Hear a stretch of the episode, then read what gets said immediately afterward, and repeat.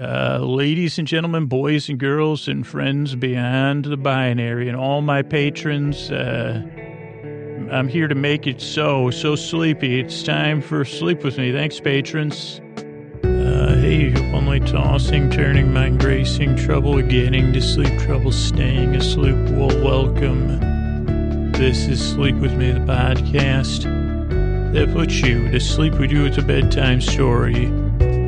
All you need to do is get in bed, turn out the lights, and press play. I'm going to do the rest. What I'm going to try to do is create a safe place where you can set aside whatever's keeping you awake, whether it's uh, thinking, uh, feeling, like physically, emotions, uh, uh, senses, uh, you know, as we say every once in a while when we do our pandering, Austinian pandering, senses and sensibilities. Or, you know, as another book I may write, you know, nonsense and incomprehensibility. Uh, Steve Austin, Steve Austin on Austin. I don't even know what that means. Uh, sorry. Uh, so if you're new, okay, uh, create a safe place where you can set aside whatever's keeping you awake. I'm going to try to take your mind off whatever's keeping you awake. Uh, and the way I'm going to try to do this, I'm going to send my voice across the deep dark night. I'm going to use these lulling, soothing, uh, creaky dulcet, but somewhat gentle tone. Uh, wings of pointlessness, meanderwear, uh, like that I wear like underneath, uh, like like uh, I wear that, but I have wings of pointlessness that allow me to meander around. Also, I flap my I flap my gums and my wings. Uh, quietly. Oh, that's the good thing about Wings of Pointlessness. They're totally silent, except for the gun, gum flapping in the hot air. And okay, so if you're new, okay, so I'm gonna try to create a safe place where you feel welcome uh, because I'm glad you're here. I say that a few times every intro. I'm glad you found your way here. I hope this can take your mind off whatever's keeping you up and help you drift off into dreamland. Uh, if you're new, here's the structure of the show. First five, six minutes is like the credits and the business side, whether it's sponsors or listener support. That's how we keep over 550 episodes free, is the people that either support the sponsors or uh, support the show on Patreon. And if you're new, that's not super important. If you listen regularly, when your hand touches the refrigerator tomorrow, remember that if the Sleep With Me puts you to sleep, say, do I support the sponsors or do I support on Patreon or both or, you know, whatever. Uh, so that's uh, the first six minutes show. Got to do at the beginning because it's a sleep podcast. Then we have an intro that we've just started. The intros are about 12 minutes and they're a rambling, misguided metaphor attempt to explain the podcast. And one of the ideas of the podcast, it, like the intro, is that it's familiar because, uh, I mean, what's familiar about it is my ability to mishandle metaphors. And it's a little bit different every time. So you say, ooh, this, like, uh, I don't, I don't like, if, uh, this feels like uh, comfortable and at, like at home, but, uh, at least like if you know exactly what's going to happen, it wouldn't be as distracting. That's my theory, at least. So the intros are about 12 minutes. The, the timestamps are in there if you want to skip them, but a lot of people either listen while they get ready for bed or, you know, kind of the podcast is meant to get you there, ease you, ease you in, you know, your bedtime routine, uh, to, to, to, I don't know, keep you company. That's the whole idea. So then, uh, tonight will be a Star Trek episode. So after the intro, I'll talk about Star Trek The Next Generation for about 40 minutes and we'll have some thank yous at the end. Um, so this is a podcast to put you sleep. It's meant to kind of keep you company while you fall asleep. Uh, so if you've listened to podcasts before, uh, most of them usually listen to. This one you only kind of have to listen to. So put aside those rules about uh, active listening or, you know, uh, whatever priority, you know, like paying attention. You don't need to pay attention to me. You, you can barely listen. I'll be here. But you shouldn't also feel any pressure, or you don't need to. Sorry, I dropped a should right, right on my foot. Like, you, you don't need to feel any pressure to fall asleep. I'll be here for an hour to keep you company. I'm your boar friend. I'm your boar bud. I'm your boar cuz. I'm your boar sib. I'm your boar bay. I'm your boar friend. May have said that twice. Uh, so I'll be here to keep you company, just like if you were on the phone with a friend or your roommate, you know, like if you ever like uh, shared like a like a studio or a dorm room or something with somebody or a bedroom in childhood, and you'd lie there and uh, ramble and tell stories, and, and uh, or there was always that one person, and they kept going on and on and on. I mean, you know, during the day, and I think this is driven by the same things that keep us up at night. It can be hard to listen and I think another thing is that not everybody feels heard. So then there's people that like uh, can be rambly and they say, well, I got this person's attention now. So let me, and, and they say, well, geez, I got about 8 million things to do today. How long is this guy going to talk about cheesemongers? Because uh, I guess because there's a social expectation that you'll at least pretend to listen. In this podcast, no norms and no social norms. I don't know if there's if those are called social mores or mores or whatever. You Don't worry about it. You don't got to listen. You don't got to humor me, but I'll be here doing the talking and the company keeping. It, and it's just you just like I know it's different and strange, uh, but there's no pressure. Like uh, I, I thought I had something in there that I was going to go on it. Like uh, you don't need to listen. I'll be here talking. What is this person talking about?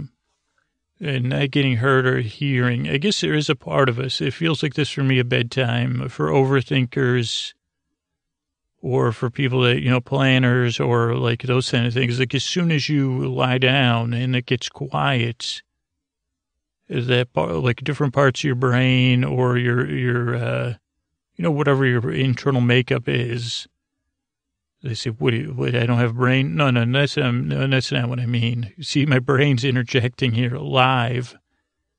But so you, like, they, they say, oh, it's quiet now. Let me, like, let me make sure I get heard tonight before this person falls asleep.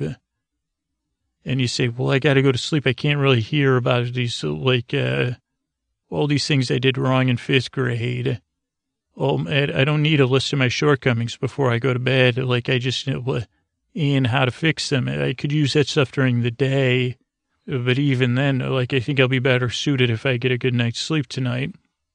And I think those things, like, here's what I'm good at. I, I say, hey, I call those brain brain bots, uh, and I think they really, uh, at least the ones for me, they're really, no offense to the brain bots, but, you know, they're maladapted. They're trying to protect us very similar to Q in this episode, trying to, uh, you know, guess what's going to happen and say, hey, well, I'm here to, if you don't leave the house, nothing could possibly go wrong. You know, except for me saying, why don't you leave the house? We, we don't do anything. And you say, well, actually, I'm trying to go to sleep right now. I don't need to think about leave, you know, get doing stuff right now. Like that part just wants to be heard because it's just trying to keep us safe. Uh, but it really, like it has a misguided intentions. I don't know what that means, but I, will be here to keep those parts company because they say, hey, you could, uh, believe me, I hear, I get about four million of those voices in my head. And as much as I try to, I say, hey, what, like, come on, gather around. I'm going to tell a little story tonight. It's about, I, I don't know if you brain bots have ever met, have you met Q, uh, played by the lovely John de Lancie?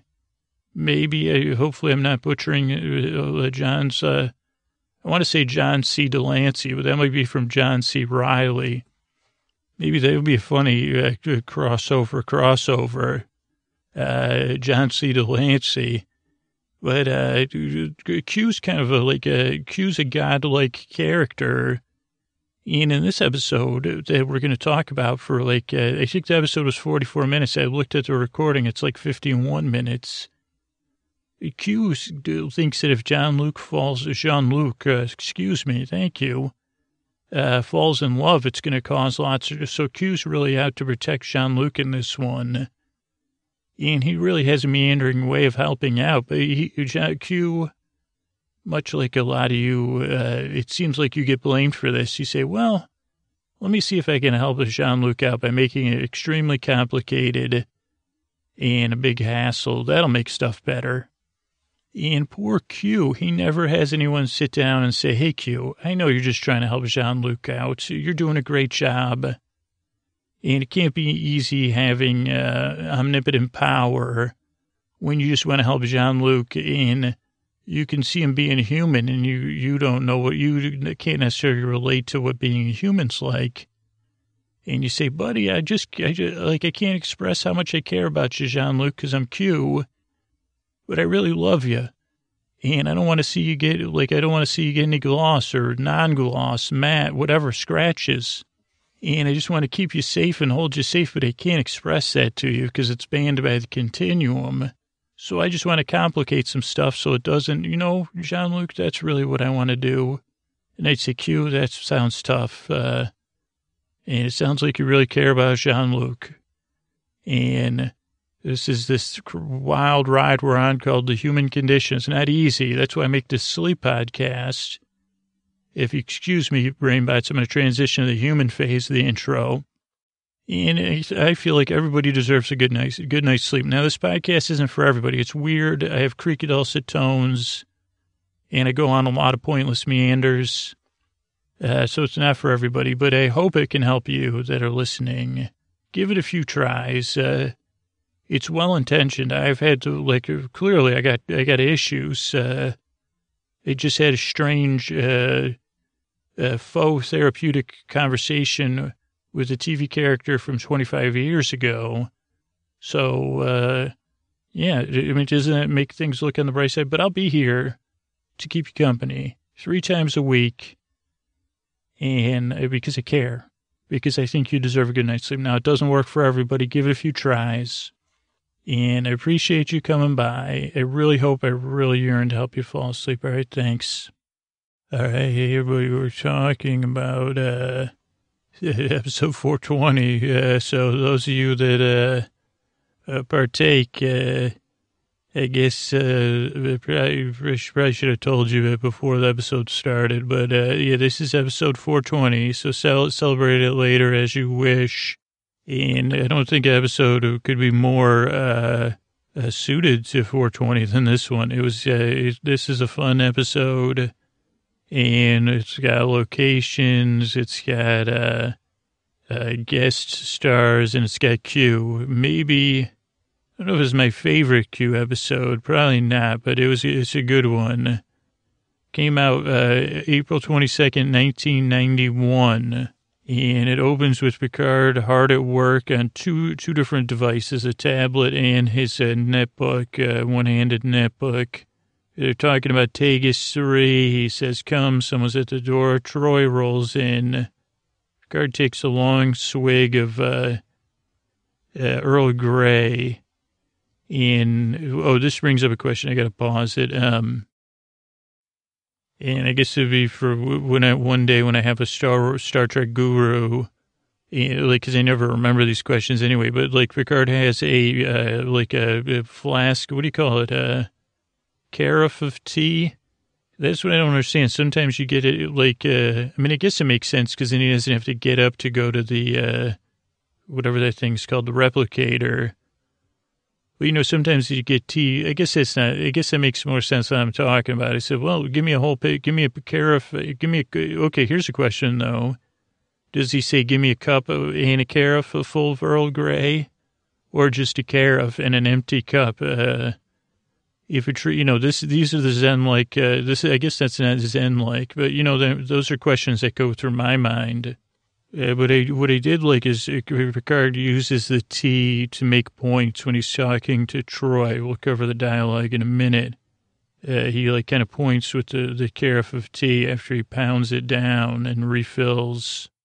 Uh, let's see. Troy approaches. He takes and uh, points with his tea, nods, takes another sip. Uh, Troi approaches, puts his puts hands on charts, puts hands on it can't read. Maybe I'll see what, maybe on the, it looks like chits. Uh, okay, here she goes. Puts hands on chairs. Okay, that makes sense. And both the chairs and she leans in. Then Picard stands and paces and kind of talks. Uh, we'll, we'll cover the talks about giant. Uh, and then they talk. Uh, Troi at one point puts her hands on Picard. Because she's just basically telling him he's working too hard, and she says good night. So let's take a look at this dialogue. Um, uh, she Troi comes in. She says, "Yeah, the, the council members are here." And she goes, "By the way, Captain, it's pretty late as your counselor." And he goes, well, "What do you think of my?" He goes, "What do you think of this? These ideas I have for my lecture?" And she goes, "Well, it's late." I mean, she doesn't say all this, but she says, "I thought you already had a speech." Uh, and Picard's like, "Well, I'm thinking about changing it up." Uh, and she goes, "May I make a, a suggestion?" He goes, "By all means." She goes, "You've already written a good speech, bruh." She doesn't say bra, but I, I added it in there. And then uh, he goes, well, these are the big, big minds, the big ones. Switzer, Kalkvine, Dwart, McFarland, archaeology giants. Uh, I'm just an enthusiastic amateur. I've said, Picard, I've said that a few times uh, in a different context. Uh, sorry, I'm an enthusiastic amateur. But, uh, yeah, I, I really do appreciate uh, like this is one of my favorite surprises, and maybe it's just how we're picking episodes. That so many episodes we're picking show love of archaeology. I think it's a great uh, character device, and it really makes me appreciate Jean Luc uh, so much that it doesn't feel like I, I guess it's not a character device. I'm like. Uh, whatever they say, she says, well, why don't you get some sleep uh, instead of working on your uh, speech? Uh, it's going to be great either way. Then Picard goes back to his room. Uh, he's still getting an iPad that he's like reading on. And he turns out his lights, and then he looks up, and there's fresh flowers. I don't know if they were always there. And then there's like the kind of tiki like um, figure, fertility figure from uh, Risa. And this was really cute because uh, Picard looks up, he picks it up, and then he, a woman standing there, and he goes, Vash. He says it's so cute, like tender. He says it very tenderly. He goes, Vash. Uh, he goes, how'd you get here? And she goes, I came in through the window. I thought that was hilarious. Uh, I was watching with my daughter. She doesn't know much about kissing, luckily, so she finds this gross when they kiss open mouth. Uh, and I'll, you know, but uh, they really start making. They do heavy petting, well, medium, moderate petting. Like she takes the fertility object out of his hands. Uh, I said, holy subtext. And then uh, they really start kissing. Then the episode opens. Uh, and I thought this was a fun surprise for me. I didn't know Vash would ever return to another episode, which makes me wonder if um, the character from A Perfect Mate will ever return. I, I don't know. Maybe, uh, probably not, but I, I have no idea it also makes me wonder. Uh, I, I, don't know. I don't have my chronology right, uh, so I don't know when that perfect mate one was. Uh, but then uh, this next scene is really funny. You, you remember our podcast? I never mentioned Bre- breakfast with Beverly. Uh, it's breakfast, uh, so it's a post-opening breakfast, and also post, you know what? In Picard's pouring tea, Vash takes milk in her tea, and they have a little bit of awkward conversation about why she's there. Is she a member of the archaeology council? Uh, why, like, is she just there to see Picard or archaeology or something else? And Picard, she, you know, Picard's like, geez, I wish I could trust you. You know, Indiana Jones, uh, and Vash changes subject. Then the doorbell rings, and who's outside but Beverly? Beverly Crusher, Dr. Beverly Crusher. You know, if you're going by Janet Jackson songs like I am. And this is at 540. Her face, she's got like a sweater. She's in cash dress. Uh, they put seven stages of dread. What does that mean? Throws a napkin and Beverly's like, I'm late for breakfast. She's stunned. She's absolutely stunned. And then it's really funny uh, because, like, I think this was more funny just from getting to know uh, some similarities I have with Jean Luc and how closed off he is from his crew. And just how Beverly talks to him, like, so she says, "Who's this?" And then this is my friend Vash. Uh, she, we had a sleepover. Really, uh, wow. Uh, and then Picard's like, yeah, we're kind of friends, you know, met on vacation. And, uh, or no, they say stuff like, but Vash knows everything. She goes, oh, you're Beverly, Dr. Beverly Crusher. Jean Luc's talked all about you. And then, yeah, she goes, really? I've never heard of you. Where did you meet? And Reese, uh, and Beverly says, I see. And she looks at John Luke. She goes, that must have been during your vacation. Like, kind of like he's a child, you know, because he is childish like me. Like, I, am my life is compartmentalized, Dr. Crusher. And, uh, you know, just like our relationships are professional in breakfast. Uh, but, uh, but Vash is hurt uh, and a little irritated. Uh, there's almost these like passive aggressive stabs by Beverly you know, but, but Vash is like, geez, I can't believe, because Crusher says, I'm surprised he never mentioned you. And Vash says, so am I. And she goes, how about a tour of the ship, Doc? And uh, uh, Dr. Crusher says, I'd love to do that. And she goes, if it's all right with you, Jean-Luc, uh, that's what uh, Beverly says. And, uh, and they go, so then they, Vash says, don't worry, she's not happy. She wipes her mouth with her napkin and stands. And she says, don't worry, I'll behave, behave myself. Let's see. Oh, yeah, she walked, almost walked out the door, and then she says, she comes back and grabs his arm and says that, I promise to behave myself. Yeah, then we have an hilarious scene in 10 forward around 740. Uh, Beverly and uh, Vash enter the uh, 10 forward. Riker, man, he, he really is a, uh, he couldn't make it in the modern day workplace. I'm not sure he could. I mean, not without some demerits, because uh, uh, he's in uniform, but he's at the bar and he looks over at Vash and uh, he makes he does make him. He goes uh, like Crusher and Vash are having, and then Beverly says, "Let me grab us some drinks." And uh, oh, they also talk about how Jean Luc's so private. And then Riker rolls up on Vash. He goes, "Eternity never looked so lovely." And she goes, what? And he goes, to the view, eternity never looked so lovely. And she goes, oh, you must be Riker. And Riker's a little uh, flustered. He goes, you got me at a disadvantage, which he said before.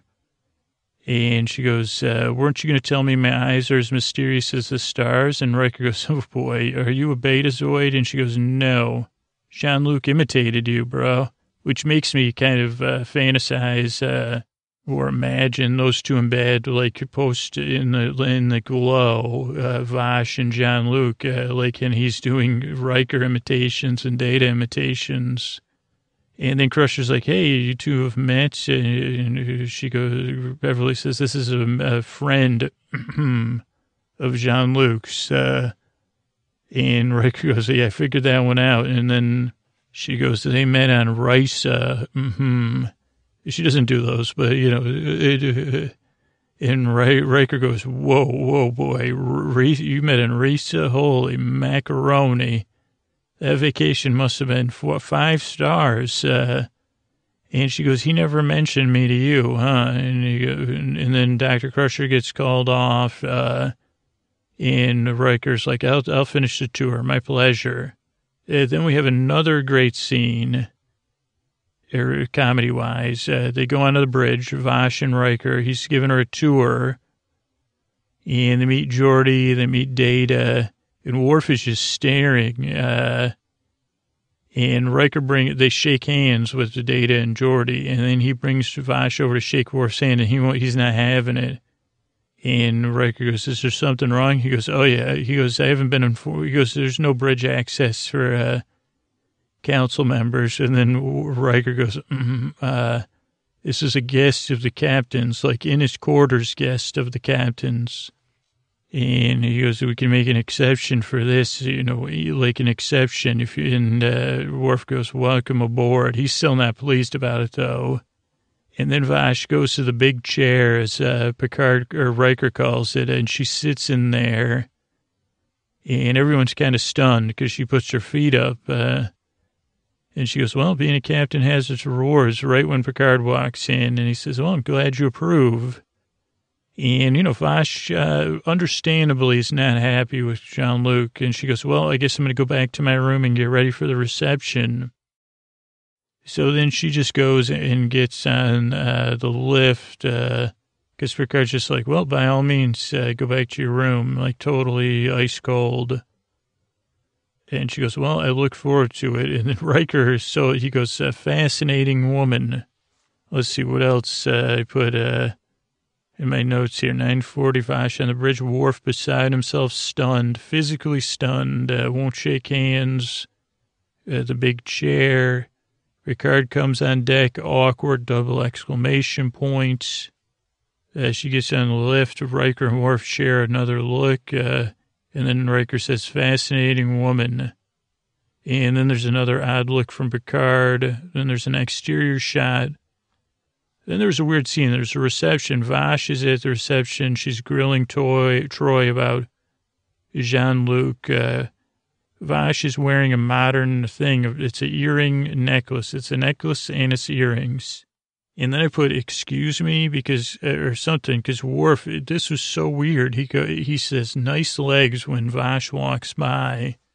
And it just seemed really, uh, I, it, one, one, it was distasteful, I guess. Uh, I mean, of all things for me to fixate on, I don't know why, but I mean, just in a workplace setting, it's inappropriate and just seemed weird for Worf. Uh, I don't know if it was saying that, uh, Vash's uh, charisma, charisma is so strong that, uh, I don't know. I just found it, I was floored. Uh, I was very disappointed in you, Worf. Uh, expect more.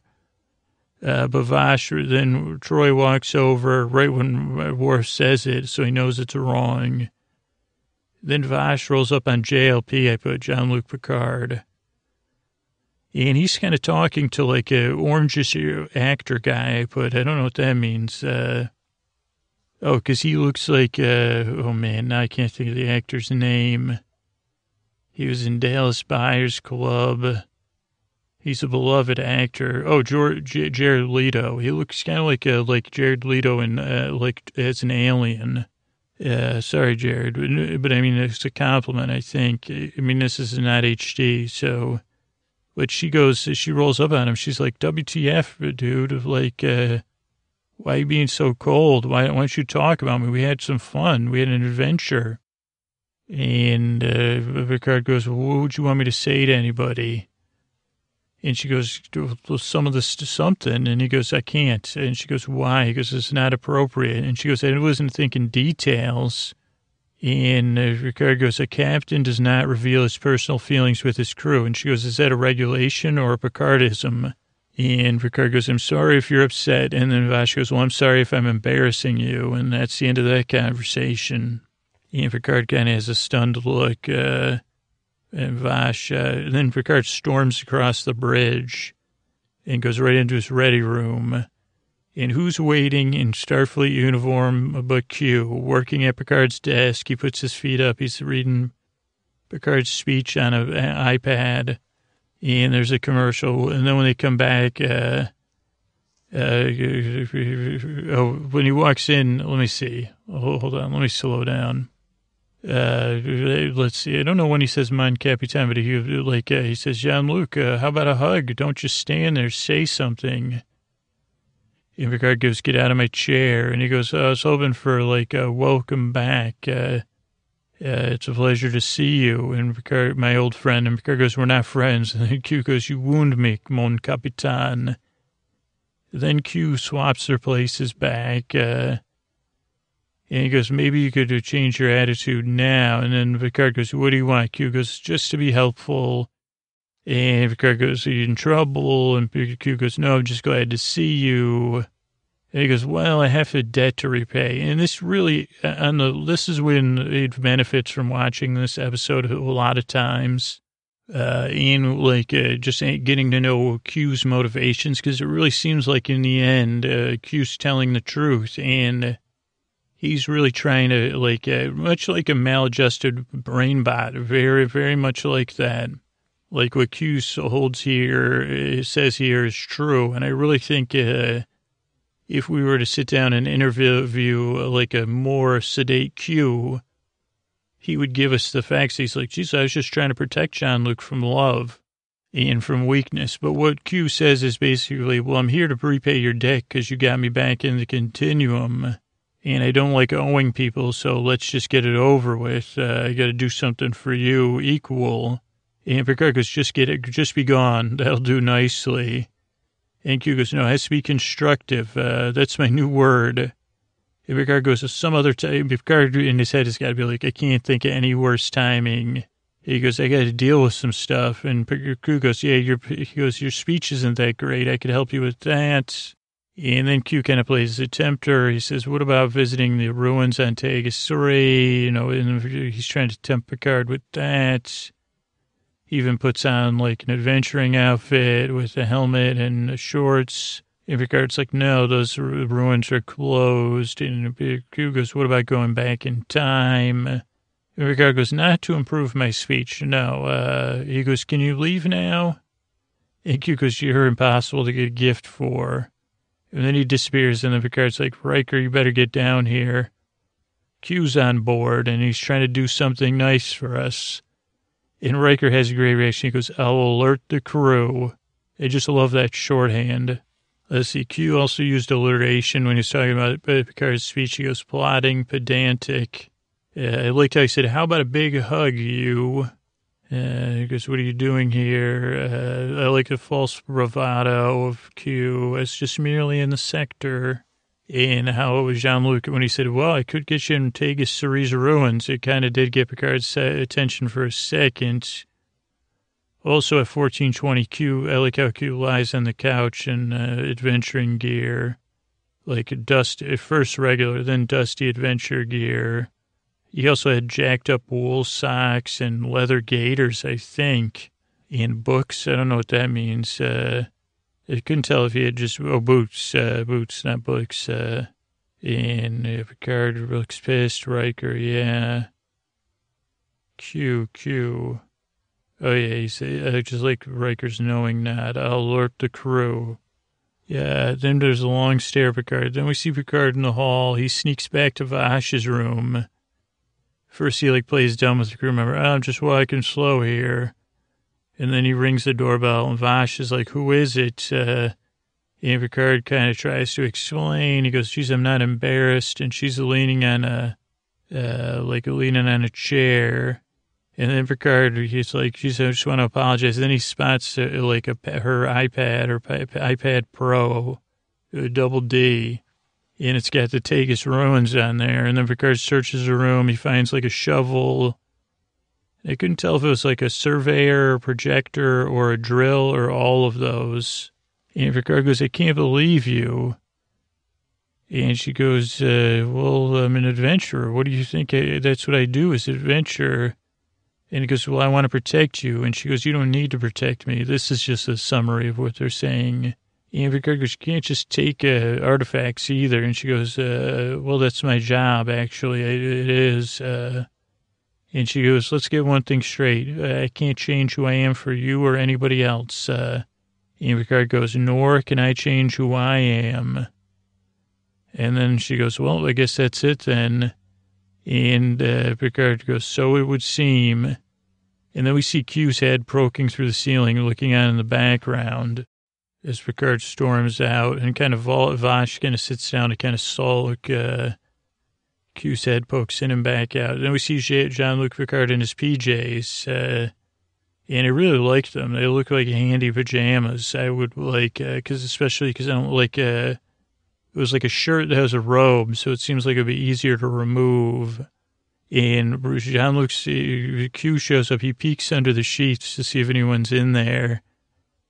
And uh, then he hops in bed. He's on the top of the sheets, but it was just really funny. And Q's like sleeping alone, and Picard's like, dude, you got to cut it out. And he goes, I knew there was something going on, dude. Uh, he goes, are you an L-O-V-E love? Uh, he goes, I thought it was a bad speech. And Picard goes, please, no. I got to do the, he goes, uh, Q goes, I had high hopes, uh, Jean-Luc. I thought you were more evolved than your species, but you're just as weak as them. Brought down by love. Picard goes, I don't know what you're talking about. He goes, yeah. He goes, I saw everything. And I won't forget the, this is the important part, uh, of like the, you know, the, the, what drives the plot. I'll never forget the anguish on your face, uh, the misery. And Picard's like, dude, like, so it's also like interesting that Q doesn't really understand this kind of romantic love and why he's kind of titillated by it. And, you know, I mean, there's like many layers and then his relationship with Jean-Luc maybe this thing, uh, Q kind of represents this uh, maladjusted part of Jean Luc or ourselves. Uh, is Q in love with Jean Luc on some level? Maybe, who knows? Uh, you know, he definitely loves Jean Luc uh, without a doubt. So, I don't know, there's a lot of cool layers uh, to kind of look at here. But, uh, you know, Q's just concerned mostly about what love, what's love got to do with it, you know. He, Q considers it a secondhand emotion. But Picard goes, you, you, you cut it out. And uh, Q goes, well, this love is a dangerous thing, Jean-Luc. And obviously you're ill-equipped to handle it. Anybody self-critics say this kind of stuff? And this is where we really get down to it. He goes, this vulnerability he goes, it's a vulnerability I've been trying to find, and if I would have known it, uh, he goes, Jean, look, this is your weak spot. Uh, maybe I have to teach you to protect. He doesn't say that, but, you know, we see this unfold. And goes, give it up. And he goes, do you deny you care about this woman? He goes, what if I turn her into an eel? And goes, no. And Q goes, I'm just trying to help. And Picard goes, he goes, I don't want anything from you. Uh, don't you get it once and for all? And Q goes, I can't just stand idly by and watch you uh, get, you know, let down or whatever. Or could you want me to do that? And Picard goes, yeah. And then Q goes, okay, as you wish. wish. Uh, do wish, like, just like in uh, Princess Bride. Uh, also, when Q ticked Jean-Luc off, he was so, uh, ticked off. He threw his sheets off and left the room. And then, yeah, Q reveals his intentions and the challenge, as you wish. Uh, then we're in the conference room. The barber's there. We've, I've been seeing a lot of this barber from the ship, the bright blue barber. He gets a lot of FaceTime in this episode. I mean, doesn't get a speaking role. So Picard opens his speech about the mystery of uh, you know, archaeology and these cute crews there looking on proudly. Crusher Troi, uh, Data, Riker, Worf, and uh, Geordi. Uh, but then some weird stuff starts to happen right in the middle of speech. Uh, like Crusher gets a hat, appears on her head. Troi looks at it. Picard keeps talking. Troi gets a feather, a cap with a feather in her cap. Uh, Beverly has a green one. Troi has a red one. And Picard keeps kind of going. I mean, but you can already guess. Then uh, uh, Riker gets a uh, like a half staff in his uh, in his hand. Riker gets a like a bow in his hand, a walking stick. Uh, and he's like, "What?" And Riker or Picard keeps talking, and then Data turns into a gets a monk's robe and then he'll reach his hand up to say something. He's got a turkey leg, just like he was at a Renaissance fair or a theme park. Then everyone looks around. Then Picard turns into, uh, uh, not Sherlock Holmes, Robin Hood. Then he he vanishes. Then everybody else vanishes and appears in the uh, woods. Picard takes a big sigh. Oh, at some point he goes, "What the hell?" You know, like they always do. Um, and then there's music, and then Ricardo says Q. And this is all around 21, 20, 21 minutes. Uh, this is really good. Then we see the woods. Uh, really good comedy for a few minutes. Also, I'll like out myself a little bit. Uh, and I mean, this I guess a little bit embarrassing because I know a lot of people were very attracted to Counselor Troi, And I, I find her attractive, but I don't have a crush on her. But you put her in a, uh, I guess this is just weird, but I guess I'm a weird dude. Uh, it, when she's dressed as like an el- elvish uh, sidekick of Robin Hood, I really was, uh, my heart was palpitating. So I don't know what happened during my childhood that's repressed that I don't know about, uh, but obviously something. Maybe it was like the uh, Fox Robin. I don't know, but, but whatever. Uh, this is the most attracted to Counselor Troi I've ever been was when he was in this episode. And then also, again, I kind of was like, a, kind of, so maybe it's like a role play thing. I don't know. Uh, but we start to uncover, like, uh, you know, what's going on? Where are we? Yeah, we're in Sherwood Forest. Uh, we're a recreation. And Picard goes, that's right, Riker. I mean, John Little. And then Crusher goes, well, if he's Little John, and Picard goes, straight, I'm Robin, Robin of Hood. and Worf crushes it. Uh, even his body language here. This is at twenty two twenty four. He's dressed all in red, and he goes, he goes, I am not a merry man. I protest. Uh, and then Data goes, actually, you're uh, uh, Will Scarlet or something. I don't know. Yeah. And then he goes, uh, and Geordi's Alan-a-Dale. And Riker goes, and you're Friar Tuck.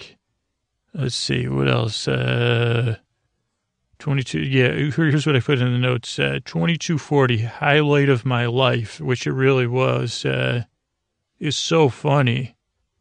Uh, hey, sir, I protest. I'm not a married man, merry man. I just love Worf, man. Bravo. Uh, then, uh, oh, then this dude rolls up on a horse and Worf tries to go after him, which he should know better. Like the serious advantage someone on horseback, you know, from watching GOT, I know these things. Like he's got a huge disadvantage and uh, he tries to go against this guy on horseback. It doesn't go well.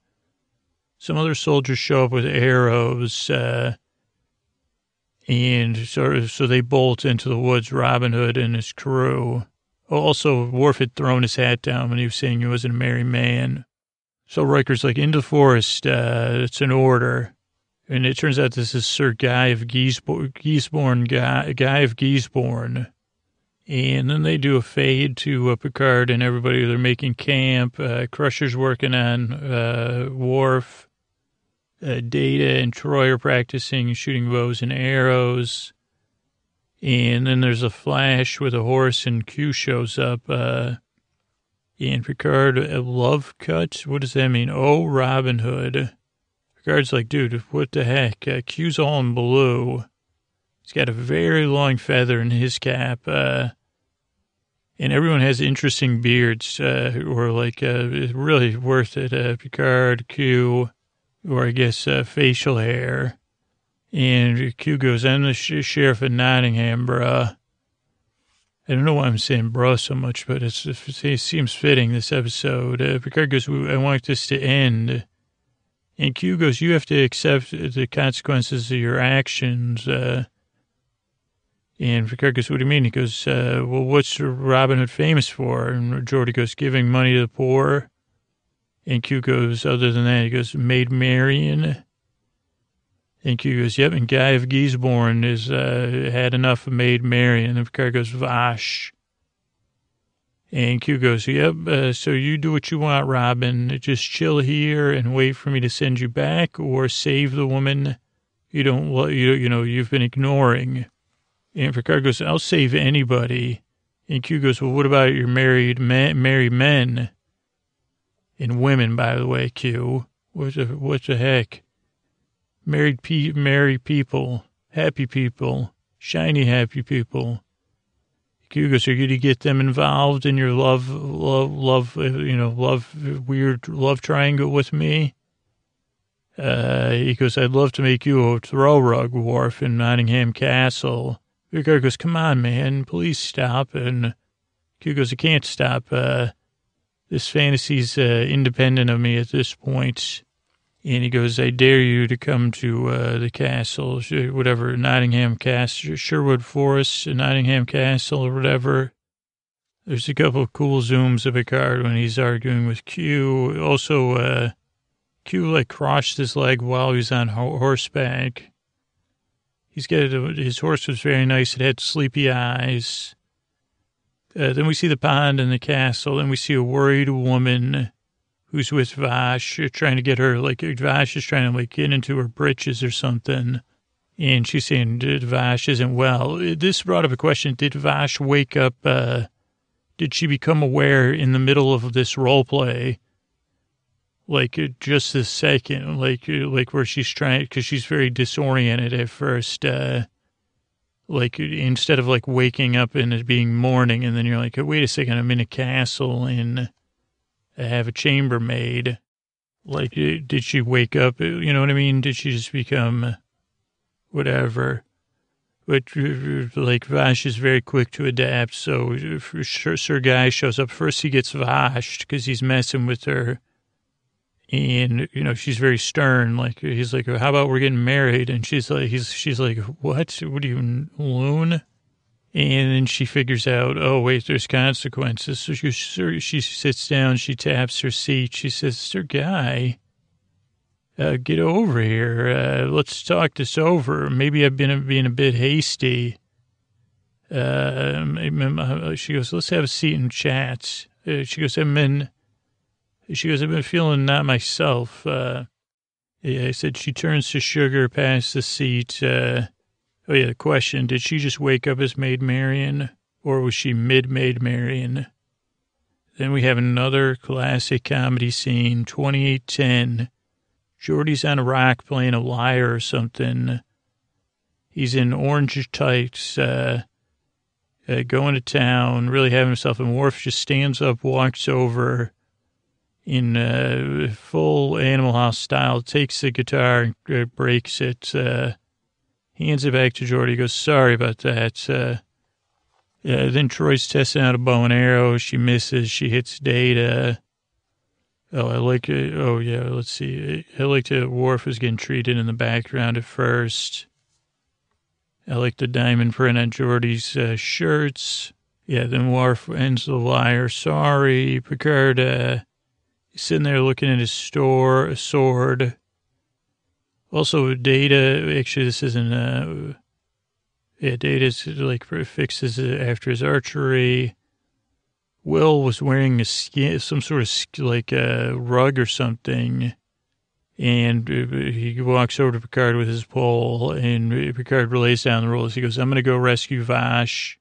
Uh, this is personal. You don't worry about it. Uh, I want you waiting here.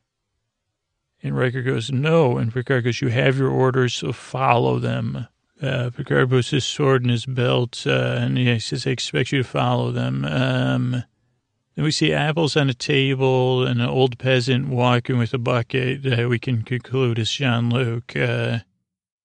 Uh, uh, buckled sharp. They're getting their kitchenware ready. Q inspects that. Uh, what does that say? A buckle. I don't know what that means. Uh, uh, Sir Guy and uh, Vash, uh, they come across the bridge. They come down. Uh, she's all in pink with flowers, and the worm turns on Q.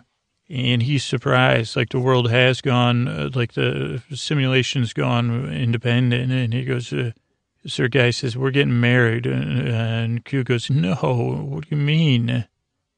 He goes, I think she's tricked you. And Sir Guy goes, You better watch your tone, buddy. He goes, This is my future wife. And Q goes, No, no, she's in with Robin Hood. Everybody knows it. And Vash goes, uh, Yeah, he tricked me. The sorcery. And, like, whatever. Uh, it goes back and forth, but, Sir Guy's like, dude, you're, he goes, you're just Sheriff of Nottingham. I'm Sir Guy. And Q's impressed. He goes, intriguing. He, like that he's uh, gotten uh, schooled. Uh, she hands a drink to Sir Guy. Q tries to frame Vash, who recovers. Uh, he bewitched me. Uh, and he says, escort the lady Marian to her chamber. Then we see Picard, uh, like the, oh, he's standing over at the blacksmith stuff. I was wondering why he's over there. Then we're in Vash's room, uh, under Picard Con, barely chamber, chambin. My handwriting's barely bad, really bad here. Oh, then we're in Vash's room window. Picard can barely climb in. And she's like, Jean Luc, uh, what are you doing? And he goes, we got to get out of here. And she goes, no, no, no. She goes, uh, oh, he's very dashing. It seemed like, uh, but she go, he goes, let's go. And she goes, no, no, no. I don't think you have a very good plan. When it, she goes, I'm on my, she goes, I'm better off on my own. And they go back and forth. They make a lot of noise. And then Vash kind of frames Picard. She goes, I wanted you out of my room. Uh, and uh, like Sir Guy comes in and she goes, "This is my wedding gift to you, Sir Guy, uh, Robin of Hood." And uh, Picard kind of gets walked into the courtyard, And we see Q, who's lying down in the courtyard in Q position. And he's like, Congratulations, Sir Guy, you got him. And Sir Guy goes, It was Rob, uh, Marion who got him. And there's a zoom on Q who's smirking because uh, he's like impressed because he's very impressed now. Uh, then we see Maid Marian. She's writing a letter for Robin's crew. And she's got this like chambermaid who's kind of a buffoon. And she goes, Take this to uh, Robin Hood's men. And she's like, No, no, no. You know, like uh, they go back and forth. And Q rolls in he snaps, he sends the maid out with a snap of his fingers. Uh, and he goes, geez, I'm really impressed with you. You're very ruthless. And she goes, well, th- thank you. And he goes, I'm almost as surprised as Jean-Luc was. And Vash is like, you must be Q. And he goes, you're interesting. And he goes, what do you have there? And she goes, nothing. Uh, and he's like, oh, this is a letter to Riker. Uh, he goes, What marvelous duplicity, but uh, now you're in trouble, but I still have to study you some more. And he goes, Guards, uh, you know, deal with this. Uh, uh Q really loved it. Uh, uh, the double down. And then we go to commercial. Then with some red monks walk in. And Q kisses this older woman, like, I don't know who she was. it was funny. And then Vash and Picard kind of argue as they're let in, they're, they're in trouble, like they're going to be in trouble. Also, at some point, a bunch of monks come in. Let me see where that is. Uh, I don't know, but uh, uh, Q won't let anything rest. He really wants Picard in big trouble, big consequences, he says. He goes, Can't you two stop arguing? Uh, and he says, John, Robin, can't you see what brought this uh, trouble on you? Was it worth it? Uh, and Picard goes, let's just get this over with. Uh, and Vash is like, uh, well, am I worth it or not? And Picard goes, if this is for my benefit, just leave her out of it. And Q goes, she's many things, but none of them innocent. Uh, Picard goes, let her go. And then Vash is like, wait, you do care. And yeah, the monks come in at some point. Oh yeah, let's see, see robes of monks. Then we see Riker's face, uh, and we see Geordi and Data, and uh, they say, "Okay, farewell, Jean-Luc." Uh, and Q puts his uh, feet up on the table, and then Guy says, uh, "Sir Guy says, okay, you're both busted. Do you have anything to say?" And then we go to Geordi and Riker and the team. Dressed as monks. And Geordi goes, well, geez, there's so many of them. And then Riker goes, Data, we need a diversion. And then Data like opens his forearm and these, there's these little like, uh, clear, like small clear, um, globules of stuff in there. And I don't know if he was like, uh, what it was or if it was extra or an essential part of his functioning also not uh, like the greatest thing because it makes like a like a little bit of a, a poofy poof uh, when he throws it. Uh, and then we get into this 80s uh, style fun action uh, where there's like back and forth and diving and uh, pottery and swinging like fireworks back and forth, jumping on people real consequences, though, which I said, well, weird, weird. It's real consequences. And then Picard goes against Sister Guy. Because it's HD, there's different times you can see the stunt people. But again, it's only because it's HD and only if you're watching it as many times as I am. But then there's another, what I have to assume is another homage to Princess Bride as Jean Luc and Sir Guy are uh, battling. Uh, Picard goes, very impressive, but there's something you should know. And Sir Guy says, uh, what's that? And Picard goes, I'm not from Nottingham. And then he says, goodbye, Sir Guy.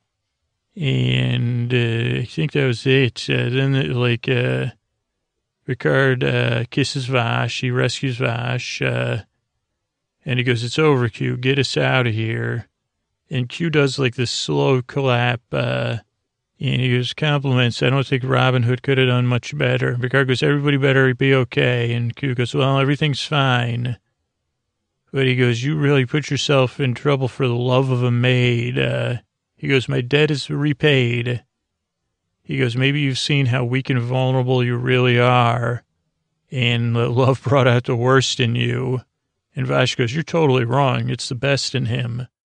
Uh, nobility, courage, self-sacrifice, and tenderness. And Q goes, you're good, really good. And then Picard goes, I've had enough. And Q goes, sure. So then they all reappear in the meeting room.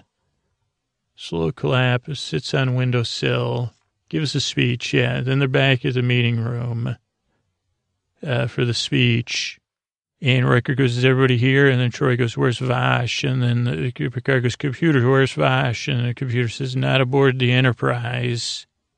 Yeah, which is, and then we're in a ready room, and then Picard's there, and then Vash, uh, she appears in like adventure attire, and she's on the couch, and she says, hey, and he goes, oh, thank goodness. I thought Q, uh, uh, what happened? She goes, well, we, we, Q and I had to chat. Uh, and then Q appears. He's like arms and legs are crossed on the other side of Jean Luc and, uh, Vash.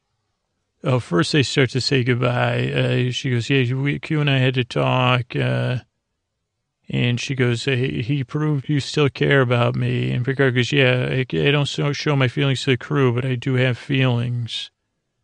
And she goes, I'm to miss you. And Picard goes, well, where are you going? And she goes, I don't know yet. That's when Q reappears. And he goes, well, she has, she can go anywhere. And Vash goes, meet my new partner. And Q, Picard goes, holy mackerel, this is weird. And Vash goes, why not? And Picard goes, let me tell you. And Q goes, leave, give it up. Uh, and Picard goes, he's devious, amoral, unreliable, irresponsible, and not to be trusted. And this is very Indiana Jones. She goes, remind you of anyone you know? And Picard goes, yeah. He goes, so I've he goes, I've slept with Q, not the other way around.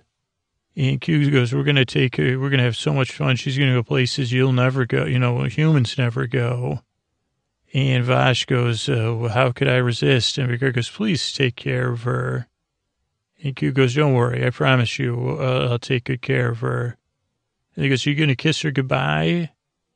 And then Q disappears, and then Vash goes, yeah, well, how about a kiss? And Picard goes in, and then Q reappears to watch. Uh, but he goes, no, I forgot my hat. Uh, so then he disappears. And uh, then they kiss. Oh, I also like to, at some point, Q puts his arm around Vash when they're talking about, uh, uh, you know, Q's true nature and stuff. Uh, but then Q disappears, and then they do a real kiss, say goodbye.